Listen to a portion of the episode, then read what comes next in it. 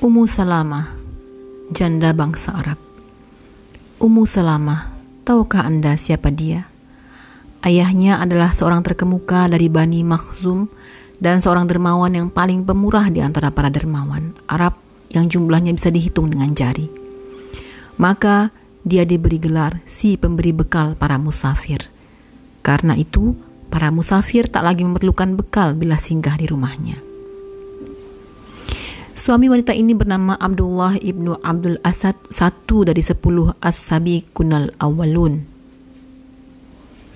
Tidak ada orang yang memeluk agama Islam sebelum dia kecuali Abu Bakar al-Siddiq dan beberapa orang lain yang sangat sedikit jumlahnya.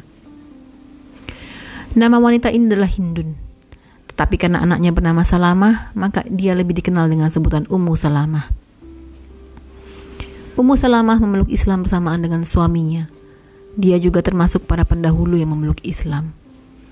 Keislaman suami istri ini membakar kemarahan orang-orang Quraisy.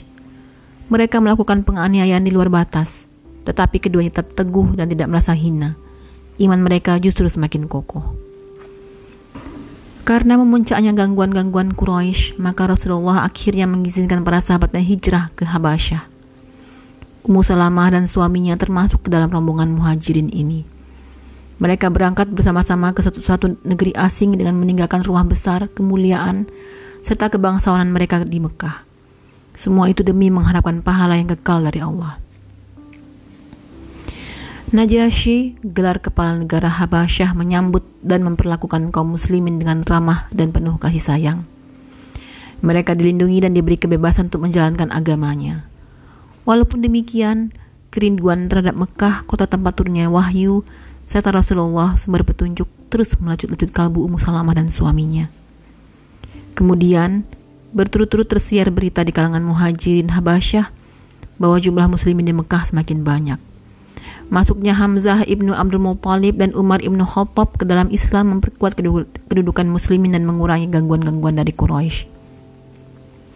Mendengar berita ini, sebagian muhajirin berniat pulang ke Mekah. Ummu Salamah dan suaminya termasuk yang kembali. Beberapa waktu di Mekah, mereka baru menyadari bahwa berita yang mereka dengar di Habasyah beberapa waktu yang lalu terlalu berlebihan. Kemajuan dan kekuatan baru akibat keislaman Hamzah dan Umar telah diimbangi oleh Quraisy dengan serangan-serangan yang lebih besar. Orang-orang musyrik itu terus melakukan penganiayaan berbagai rupa yang belum pernah dilakukan sebelumnya. Akhirnya, Rasulullah mengizinkan para sahabat berhijrah kembali. Kali ini ke Madinah. Ummu Salamah dan suaminya berniat menjadi orang pertama yang berhijrah demi menyelamatkan agama mereka dan menghindar dari golongan dari gangguan Quraisy. Namun kali ini langkah mereka tak segampang yang dibayangkan. Mereka harus menghadapi ujian teramat berat lagi pahit. Duka nestapa yang mereka derita jauh lebih keras daripada yang dialami orang ini. Berkisah Ummu Salamah Sesudah membulatkan tekad untuk berhijrah ke Madinah, aku Abu Salamah menyiapkan seekor unta untukku. Dibantunya aku naik. Kemudian ditaruhnya anak kami Salamah di pangkuanku. Unta segera dihela melaju tanpa henti. Tapi menjelang keluar dari Mekah, beberapa kaumku dari Bani Makhzum menghadang. Kata mereka kepada Abu Salamah, Mungkin saja Anda melawan dan mengalahkan kami. Anda bebas memutuskan. Tapi istri Anda ini, dia adalah putri suku kami kami tidak bisa membiarkan Anda membawanya dari langit negeri ini. Secepat kilat mereka melompat dan merenggutku bersama bayiku dari suamiku. Bani Abdul Asad, kaum suamiku marah besar mendengar bahwa kaumku mengambil aku dari ba dan bayiku. Kata mereka, tidak, demi Allah, kami tidak bisa membiarkan bayi laki-laki ini dibawa oleh ibunya setelah kalian merenggutnya dengan paksa dari salah satu kaum kami. Bayi lelaki itulah putra kami. Kamilah yang berhak mengasuh dan membesarkannya. Tapi orang-orang ini, Bani Abdul Asad dan Bani Maksum tidak mau peduli. Mereka memperebutkan bayiku dan menarik-narik dengan kasar sehingga lengan bayiku terkilir. Bayi itu akhirnya jatuh ke tangan Bani Abdul Asad, sedangkan aku ditahan di kampung Bani Maksum. Dalam sekejap mata, aku bagi sebatang kara. Suamiku pergi ke Madinah demi menyelamatkan agama dan dirinya. Putraku ditahan oleh kaum Suamiku setelah diambil dengan paksa dariku sampai lengannya terkilir. terkilir. Aku sendiri tahan oleh kaumku, Bani Makhzum. Dalam sekejap aku telah kehilangan anak dan suamiku sekaligus. Sejak hari itu, setiap pagi aku pergi ke Al Abu Toh, tempat tragedi mengerikan itu terjadi. Aku duduk di sana sambil melamun membayangkan kembali saat-saat perpisahanku dengan anak dan suamiku. Ku tangisi mereka sampai malam tiba. Keadaan seperti itu berlangsung setiap hari sampai selama satu tahun. Akhirnya, seorang dari keluarga pamanku tidak tahan melihatku merana dan berurayan air mata terus-menerus. Dia berusaha memujuk kaumku. Mengapa kalian tidak lepaskan saja wanita malang ini? Kalian pisahkan dia dari anak dan suaminya. Tanpa kenal lelah, dia terus membujuk-bujuk kaumku sampai akhirnya hati mereka luluh. Mereka berkata kepadaku, pergilah menyusul suamimu kalau kau mau. Namun bagaimana mungkin aku sanggup pergi ke Madinah menyusul, menyusul suamiku? Sedangkan putraku yang masih bayi ditahan oleh Bani Abdul Asad di Mekah. Bagaimana mungkin air mataku bisa kering dan hatiku bisa tentram bila aku berada di Madinah sedangkan bayiku di Makkah tanpa ku ketahui nasibnya. Beberapa orang melunak hatinya melihat kesedihanku. Mereka mencoba berbicara dengan Bani Abdul Asad tentang diriku dan mohon belas kasih mereka. Alhamdulillah, Bani Abdul Asad tersentuh nuraninya dan mengabaikan salamah kepadaku. Aku tak mau berlama-lama di Mekah hanya untuk menunggu musafir yang bisa menyertaiku ke, ke Madinah. Aku khawatir akan terjadi sesuatu yang menghalangi kutub satu dengan suamiku. Oleh karena itu, secepatnya aku siapkan untaku. Ku angkat putraku ke pangkuanku, lalu berangkatlah aku menuju Madinah. Tak seorang pun menyertaiku dalam perjalanan ini. Di Tan'im, aku berpapasan dengan Utsman ibnu Tolhah. Dia menyapa, Hendak ke manakah anda, wahai putri si pemberi bekal para musafir? Hendak ke Madinah menyusul suami, jawabku. Tidak adakah orang yang menyertaimu? Tidak demi Allah, kecuali Allah dan putraku ini. Katanya, demi Allah, aku tidak mungkin membiarkan Anda pergi sendirian sampai ke Madinah. Dia langsung meraih kendali untaku dan menuntunnya pelan-pelan. Demi Allah, belum pernah kujumpai seorang Arab yang lebih terhormat dan mulia daripada dia. Dalam perjalanan itu, bila kami menemukan tempat beristirahat, Utsman ibnu Talhah akan menundukkan untaku kemudian menjir jauh-jauh. Setelah aku turun baru dia mendekat untuk menambatkan unta ke sebatang pohon. Lalu dia kembali menjauh dan berteduh di bawah pohon yang lain.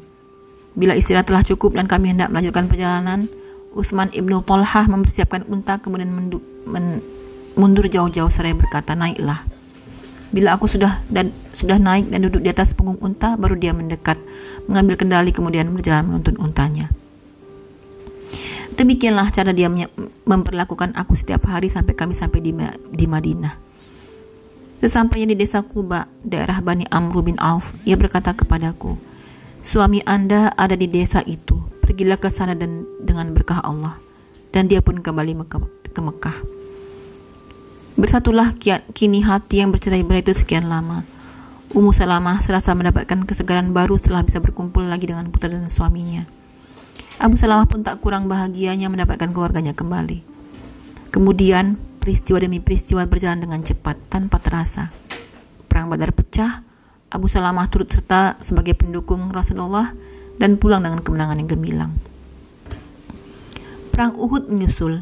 Abu Salamah tak ketinggalan di dalamnya. Dia menyumbangkan segala daya dan kemampuannya sampai terluka parah. Luka-luka itu tak pernah sembuh benar-benar kecuali yang tampak dari luar saja dan dia terpaksa terbujur tak berdaya di atas tempat tidur.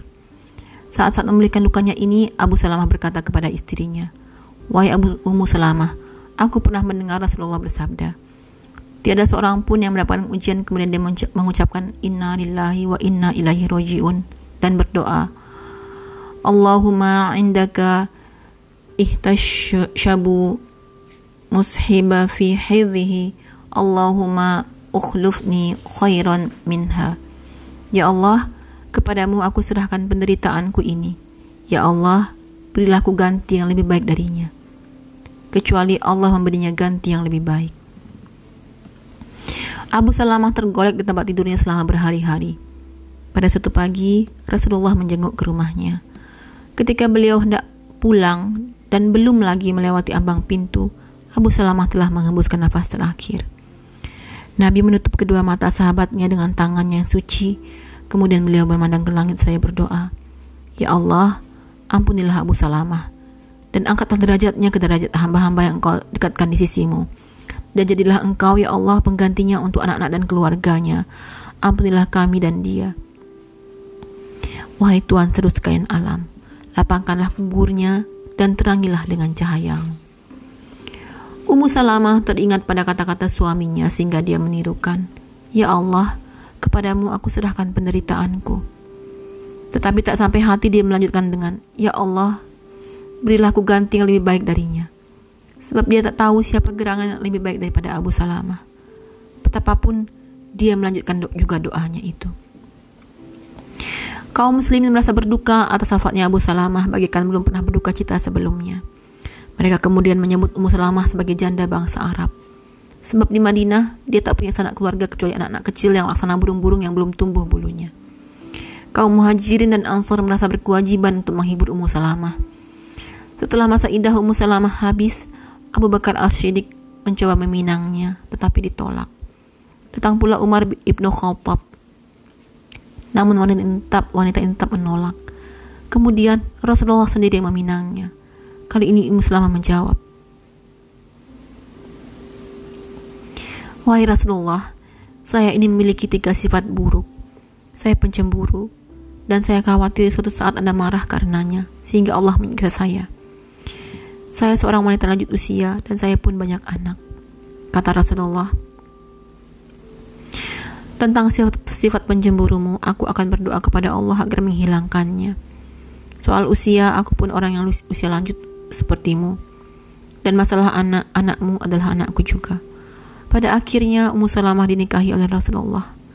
Allah telah mengabulkan doanya.